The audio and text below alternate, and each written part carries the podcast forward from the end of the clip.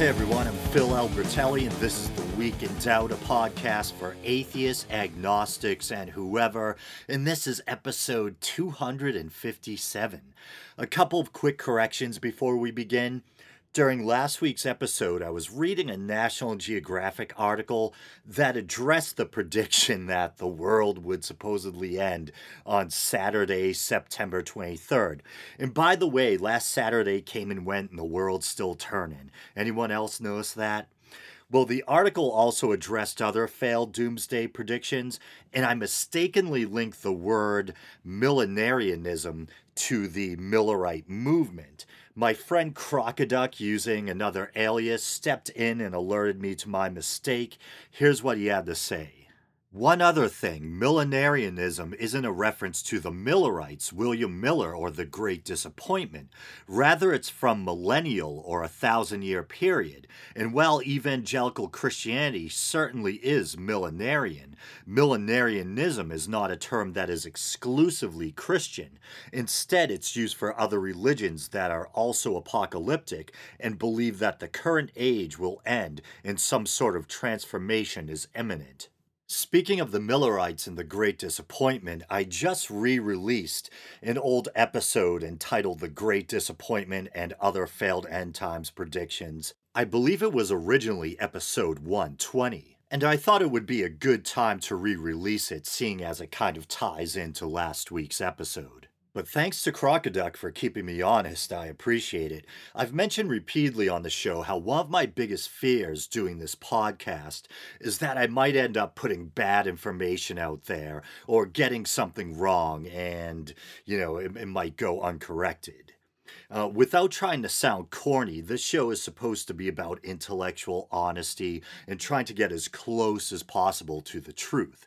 So if anyone out there ever hears me goof or say something that doesn't quite sound right, don't be afraid to let me know. You'll be doing me a favor. I was almost going to say something very ironic. I was going to say, thank God for Crocoduck. Uh, it's a figure of speech, people. But in seriousness, Crocoduck's a good friend to have, a very funny and irreverent guy, and yet at the same time also very well read and very knowledgeable. His knowledge of all things theological and biblical definitely dwarfs my own. Uh, so once again, uh, thanks, brother. And on top of issuing this correction, I'll probably go back into the YouTube version and add an annotation card as well. Uh, but anyway, let's see, what else did I mess up? Oh, yeah, I was talking about possible scenarios which could actually result in the end of the world or destruction of the earth. Cherry stuff, I know.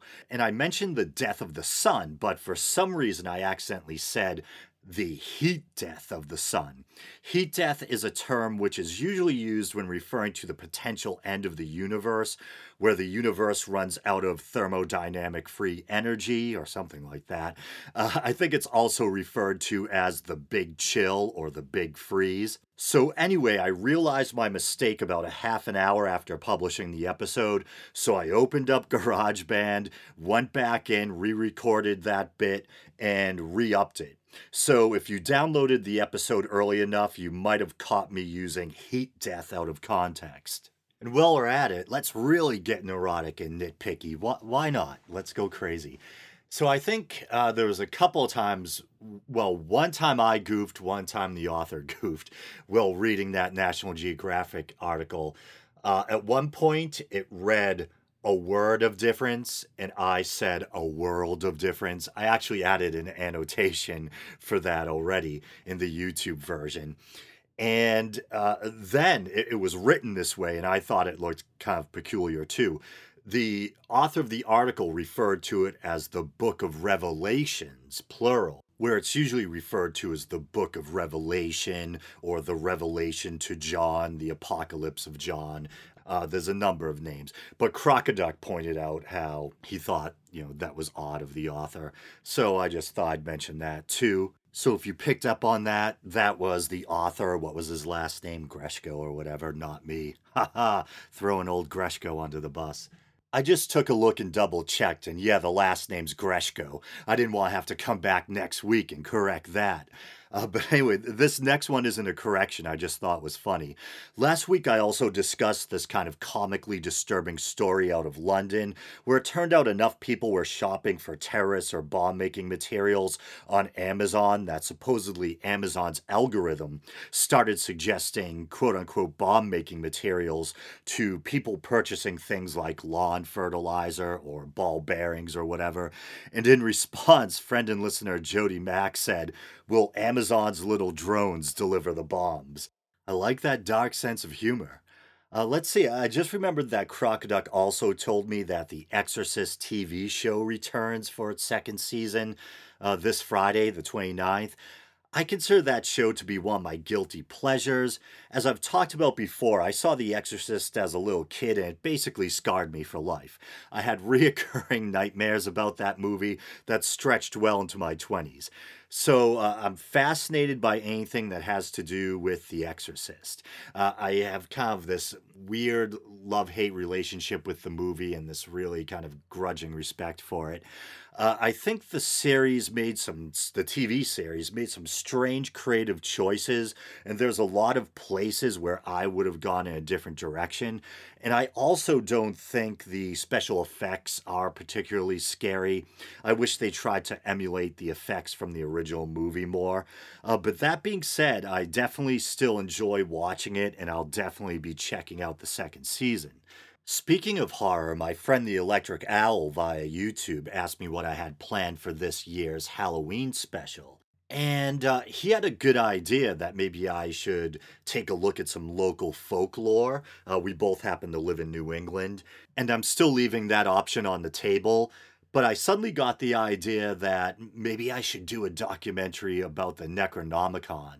Um, it- it's something I always wanted to do, but I wasn't sure how to fit it into the show. And it's definitely a spooky enough subject uh, to fit the bill for the Halloween episode this year.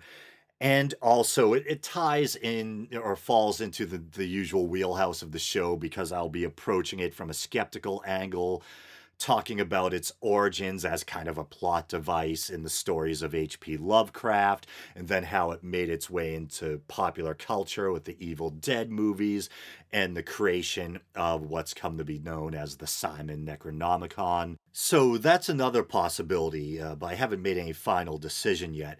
But I really like Electric Owl's suggestion, and, and at some point, I, I think that would still make for an awesome Halloween episode. So, kind of like last week, this episode isn't scripted, and uh, I'm not sure what the heck I wanted to talk about. Like I usually do, I, I did save some news stories during the week. Okay, so here's a Huffington Post article entitled Saudi Arabia Lifts Ban on Women Driving.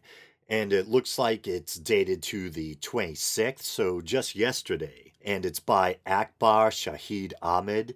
And it starts off with a quote I'm full of hope and optimism and joy, and very proud today to be a Saudi woman, one student told HuffPost. Washington, Saudi Arabia is lifting its ban on women driving, officials said Tuesday, prompting applause from progressive Saudis, especially women, who have battled the policy for years, and international commentators. And while I'm reading this, I'm just thinking to myself, you know, this is a very positive development, absolutely, no question. But at the same time, you can't help to, but ask, eh, what took you so long?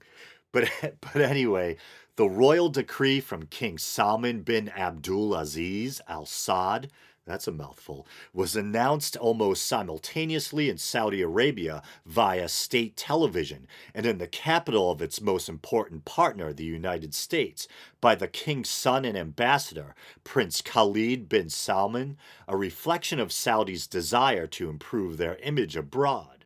And I'm not sure if it was this king in particular, or maybe one of his heirs. I believe uh, this person wasn't crowned king until uh, just 2015. But I remember hearing something about perhaps some kind of progressive sea change might be in the works. Uh, but I don't want to shower them with too much praise just yet because I'm not sure how many hands and heads are still being cut off regularly in the Saudi kingdom. Let's see, I decided to look this guy up, His Highness, on Wikipedia. Salman bin Abdulaziz Al Saud, they're spelling it differently here than the HuffPost article, uh, was born December 1935, king of Saudi Arabia, custodian of the two holy mosques, and head of the House of Saud. Salman was crowned as the new king of Saudi Arabia on the 23rd of January 2015, following the death of his half brother, King Abdullah. And so I noticed they have a section on human rights here, and uh, it's a little disconcerting. In February 2012, Ali Mohammed Bakr al Nimr, I think, was arrested for participating in and encouraging pro democracy protests when he was either 16 or 17 years old. In May 2014, Ali al Namir was sentenced to be crucified despite the minimum age for execution being 18 when a crime is committed. Ali al Nimr has reported that he was tortured during his detention. As of the 23rd of September 2015, the sentence awaited ratification by King Salman. In February 2000, okay, let me see. So uh, he was sentenced before this king was even crowned. And I don't know what it says about the king's human rights record or stance necessarily.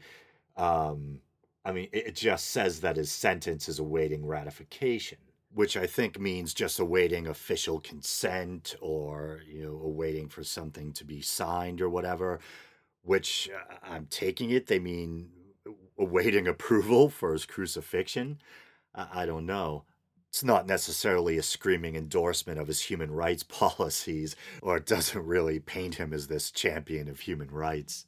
And it continues in February 2015, a man from Hafar al Batin, or Batin, I don't know, I'm sure I'm butchering that, was sentenced to death for rejecting Islam. In June 2015, Saudi Arabia's Supreme Court upheld the sentence of 1,000 lashes in 10 years in prison for Raif Badawi, a Saudi Arabian blogger who was imprisoned in 2012 after being charged for quote unquote insulting Islam. So, a thousand lashes and 10 years in prison just for rejecting or quote unquote insulting a man made religion, for daring to use his brain and think independently.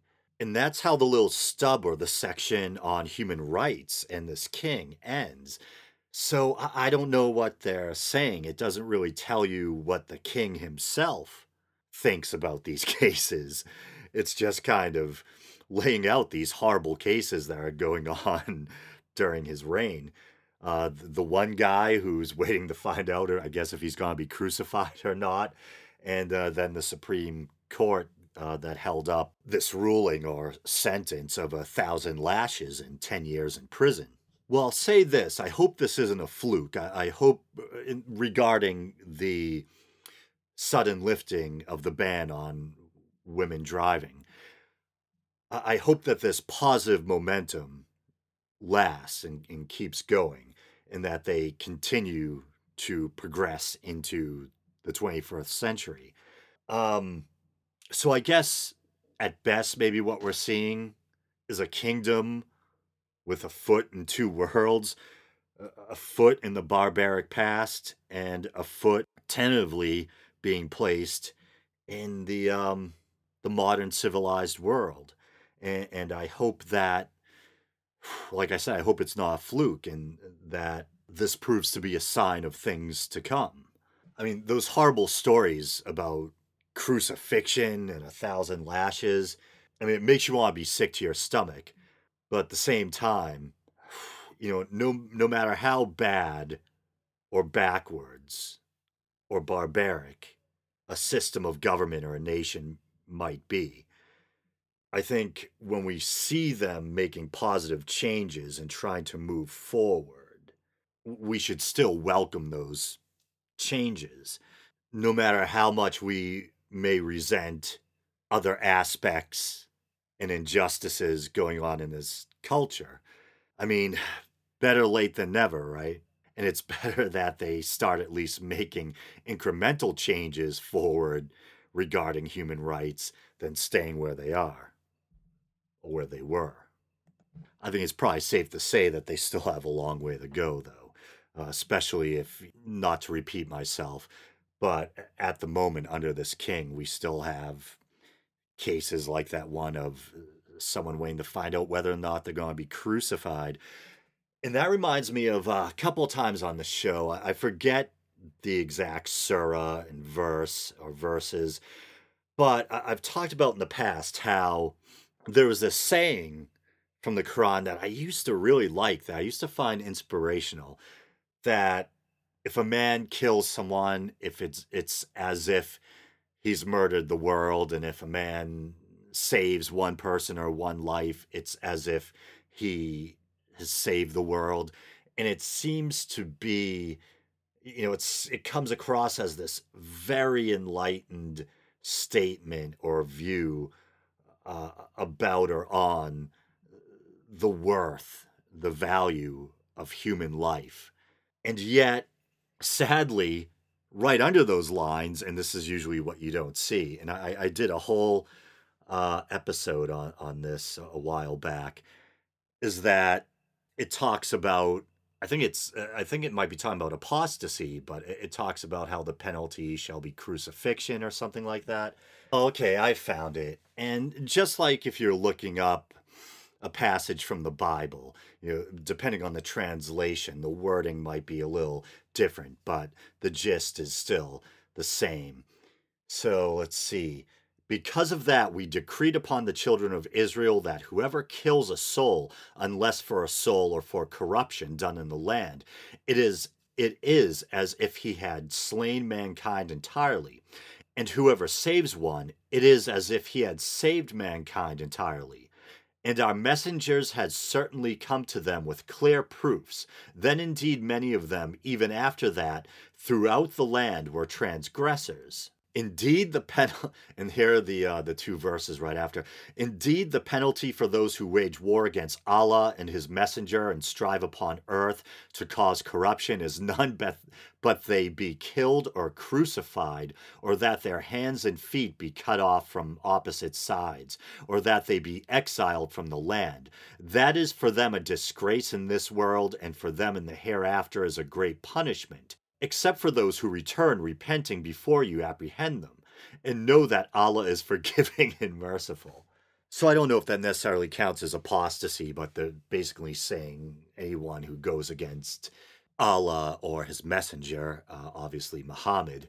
And I think I mentioned before that that passage starts out with, because of that we decreed upon the children of Israel, which I think may actually be referring to uh, the Jewish people. I think the Jewish people and um, other non Muslim but Abrahamic peoples, uh, Christians, whatever, um, Samaritans, was it? Samaritans too, maybe? Not Samaritans, Sabians. I think uh, the Sabians were an ancient group living in what is modern day Yemen. One less thing to correct next week, I guess. But these non Muslim followers of the of other Abrahamic religions are referred to sometimes in the Quran, I believe, as people of the book. Children of Israel, I don't know if that's specifically um, the Jews, perhaps. But either way, it seems like it can be interpreted as saying, "Oh, we're not saying this to everyone. We're telling, we're telling you, the children of Israel."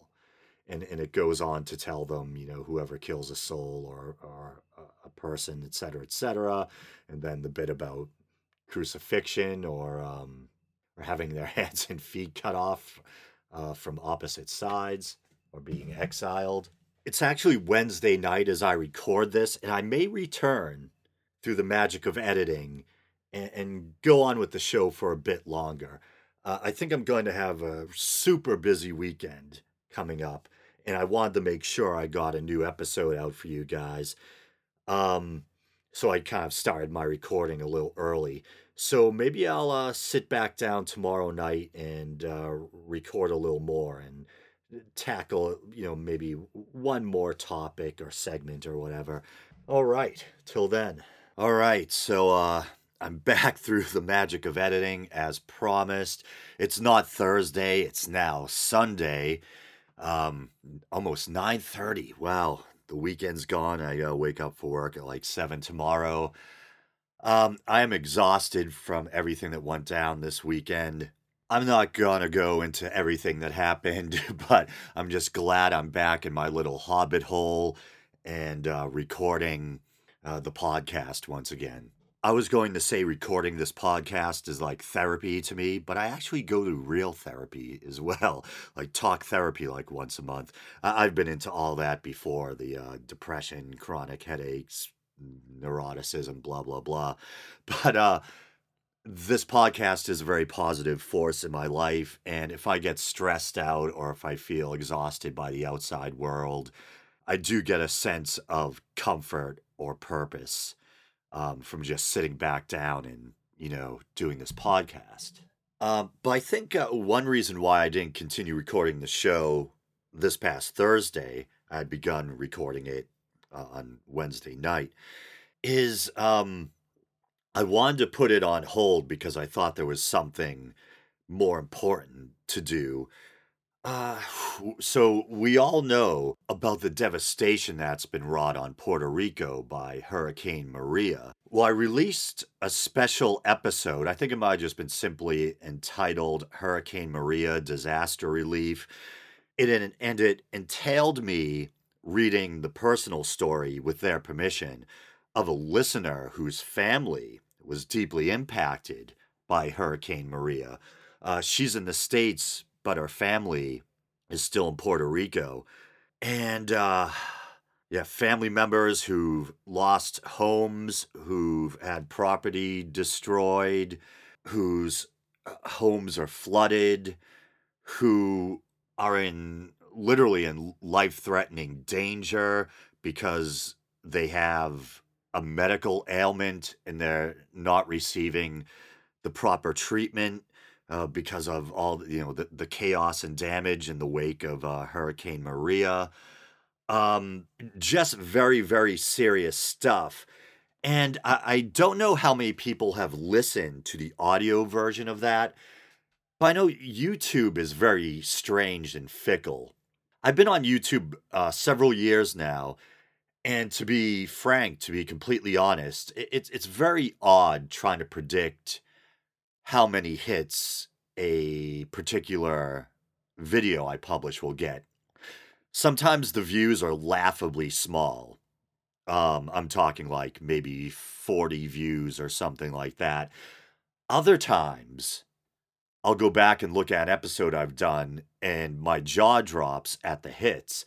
Like I think my uh the one of the Christmas specials I did, I think the one on Krampus has like uh, at least 7,000 views. An episode I did in response to uh, Sam Harris and his interview with Omar Aziz, I think it was, that has thousands and thousands of views.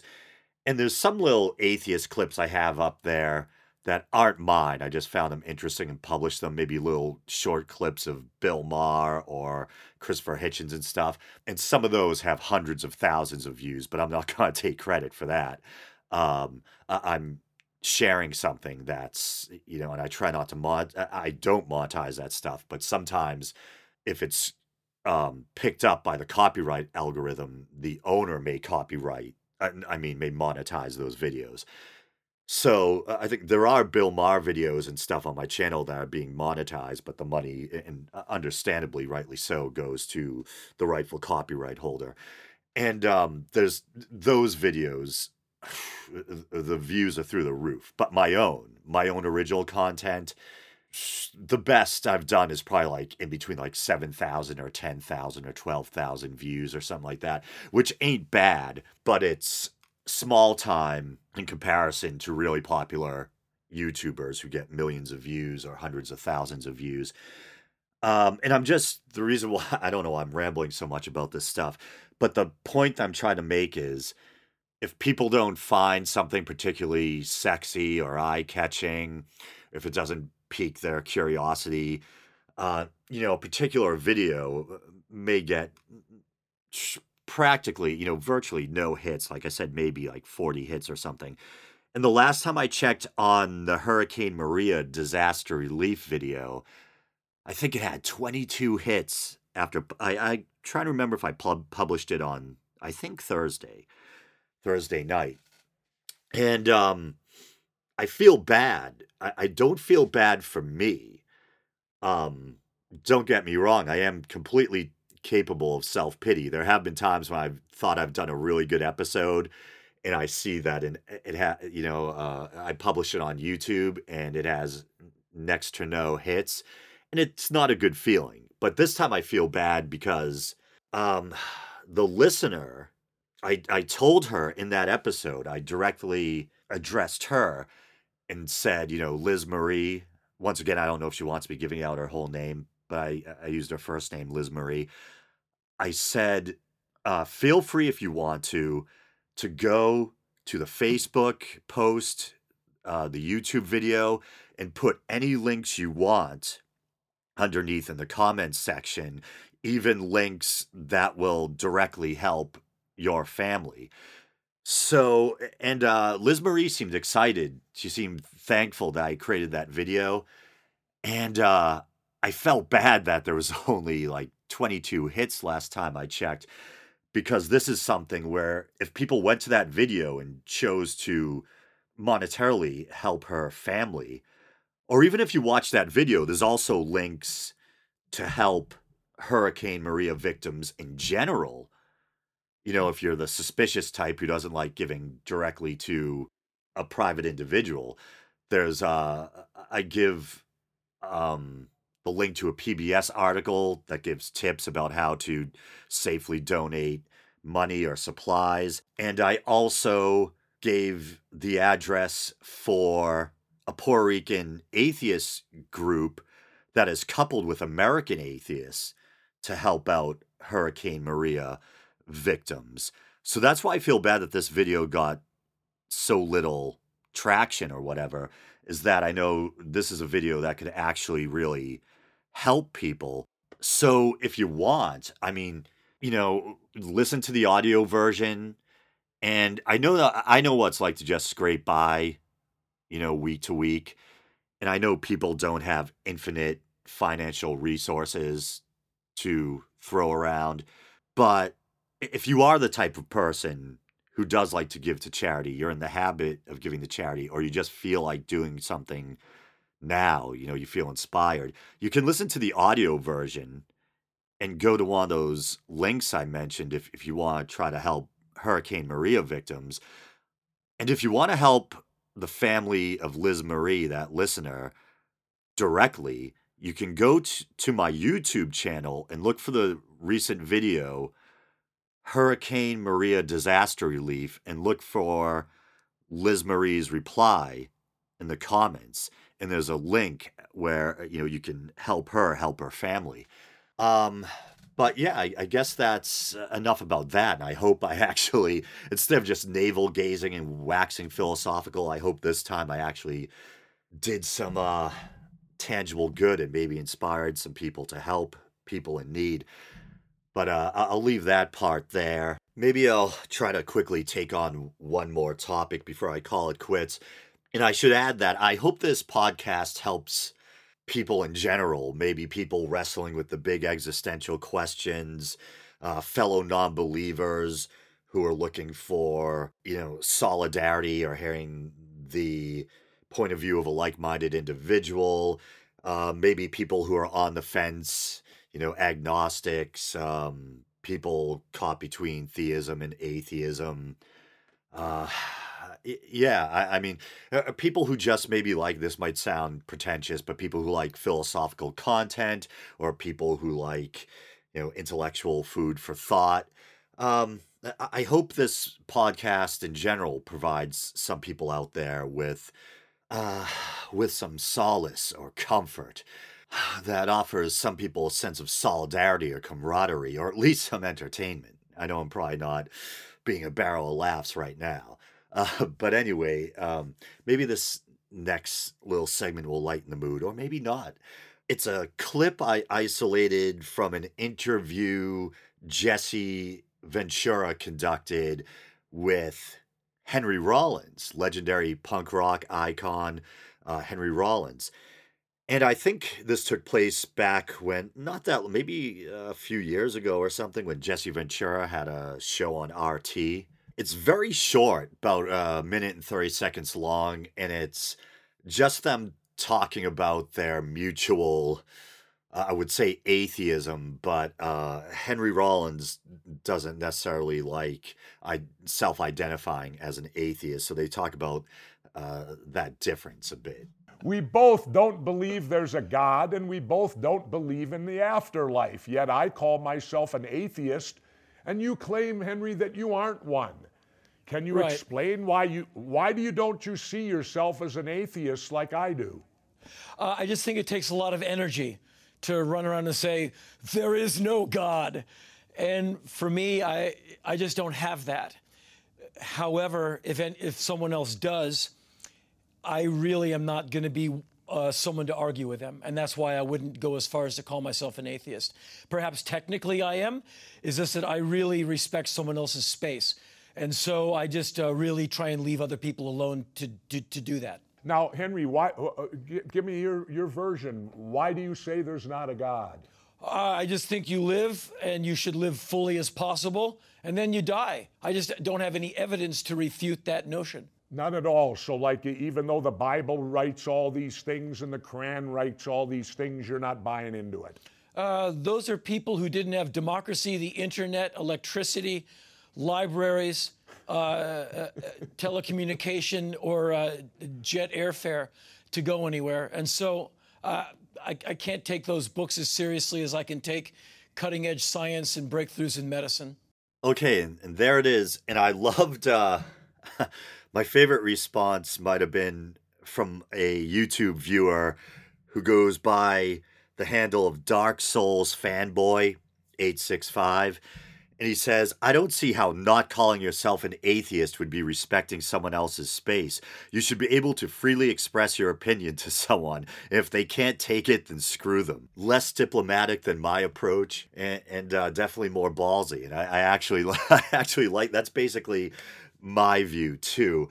Uh, I love both Henry Rollins and Jesse Ventura. Uh, sometimes I, I don't have to agree with everything someone thinks or believes or says in order to like them or find them entertaining. Like I don't agree with all of Jesse Ventura's um, conspiracy theory beliefs, etc. Uh, I mean, I try not to be closed-minded. I think sometimes a government can do things behind the scenes which we would deem as deceptive, uh, Gulf of Tonkin, yellow cake, etc., etc but I do think uh, you know a lot of the conspiracy stuff, conspiracy theory stuff out there is uh, you know a bit down the rabbit hole and through the looking glass. You know, in in my opinion. But otherwise, uh, I like Jesse Ventura's. Uh, uh, the fact that he's a fellow non-believer, that he's not afraid to say it. Uh, I just find him to be an entertaining person even though I'm left leaning, uh, I agree with a lot of his political views. Uh, I think he probably identifies as more as like a libertarian or an independent.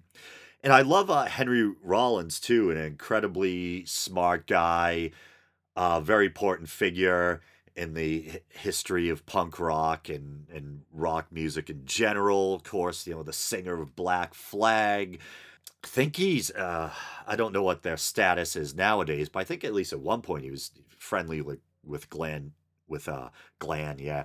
That Glenn Danzig with uh Glenn Danzig. I think he might even have some kind of Misfits tattoo or maybe that Crimson Skull or something. I don't know. Uh I'm not sure. I'm trying not to create new things to uh correct or apologize for next time around. Um yeah, but I think I get where Henry Rollins is coming from. He's trying to be the nice guy. He's trying to have uh, this live and let live attitude, which I think is very good. But in a way, it's almost like he's borderline apologizing or, or being sheepish with his his uh, with his atheism.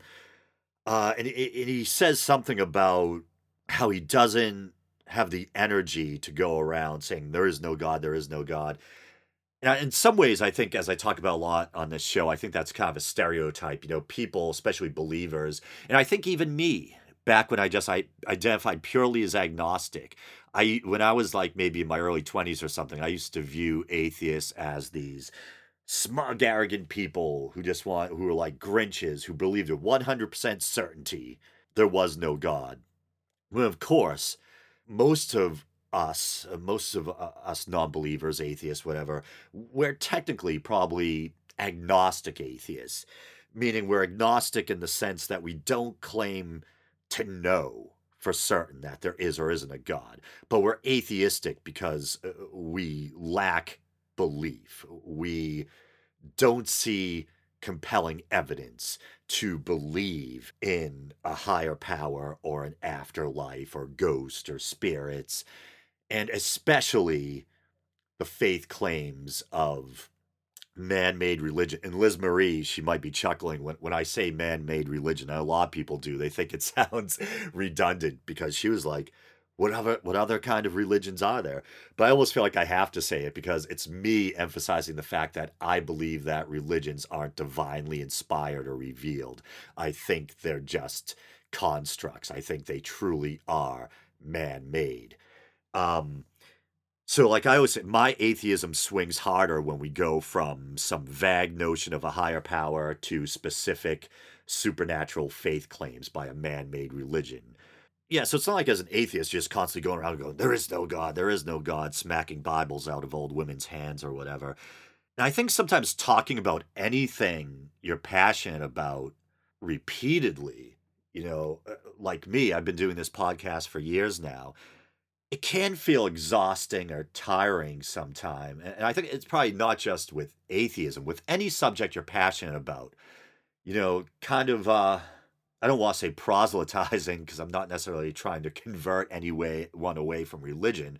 I'm more trying to be as uh you know, as pretentious or grandiose once again as it might sound. I'm just trying to be a voice of reason and to use reason common sense and go on the evidence or lack thereof and try to get at the truth and here's things as I see them as as honestly as I can you, you know express. Yeah so to reiterate it, it can get exhausting talking about the same thing repeatedly but I think you know if you're passionate about it that it's not like a, a negative exhaustion. That's kind of weird. That's kind of weird. What other kind of exhaustion is there? I don't know. Post-coital exhaustion or the exhaustion experience after a good workout. Those might be kind of positive, I guess. You know, not exhausted like, oh, I don't believe in this anymore. I'm sick of this crap. It just it takes a lot of energy to be passionate. But I think if you truly believe in what you're saying and you have a sense of conviction and purpose, uh that keeps you going, no matter how exhausted you might feel at times. There's still that sense that you're fighting the good fight, and there's purpose and value in in what you in what you're saying.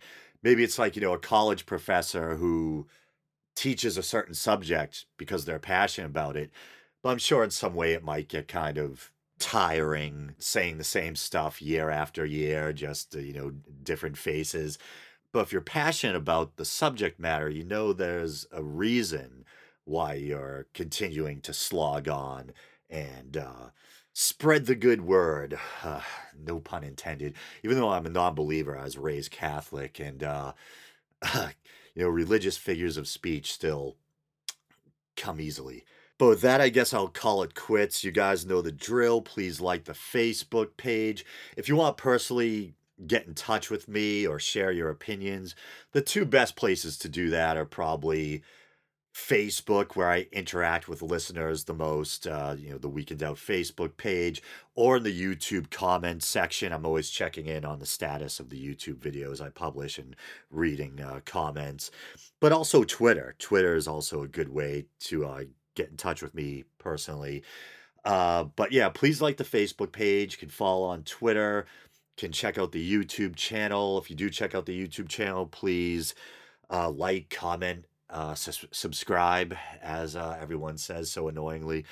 Um, if you want to help the show out monetarily, you can use the PayPal widget at the bottom of the Podbean page. That's where I host the feed for this show. Just go to Podbean and look for the Week in Doubt.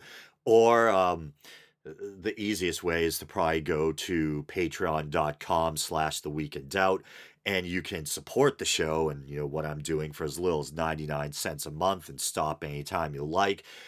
I wanted to try to introduce a list of patreon supporters you know maybe at the end of every show at least the end you know like a roll of the youtube version but i don't know if people who use their real names necessarily you know want their names uh, displayed week after week on an atheist podcast uh, and, and, of course, once again, if you're looking for a way to support Hurricane Maria victims, you can check out that audio episode I released uh, recently, or you can check out the YouTube video, uh, Hurricane Maria Disaster Relief. And if you feel compelled to do so, if you want to help, uh, Liz Marie is a very good person, fellow non believer. Um, she herself, I think she was hesitant to share a way to personally donate. Um, you know, I, I think she might have felt a little strange about it or whatever. Uh, but if you want to help her out directly, once again, you can find the link or links in the comments section of that YouTube video. All right, brothers and sisters, until next time.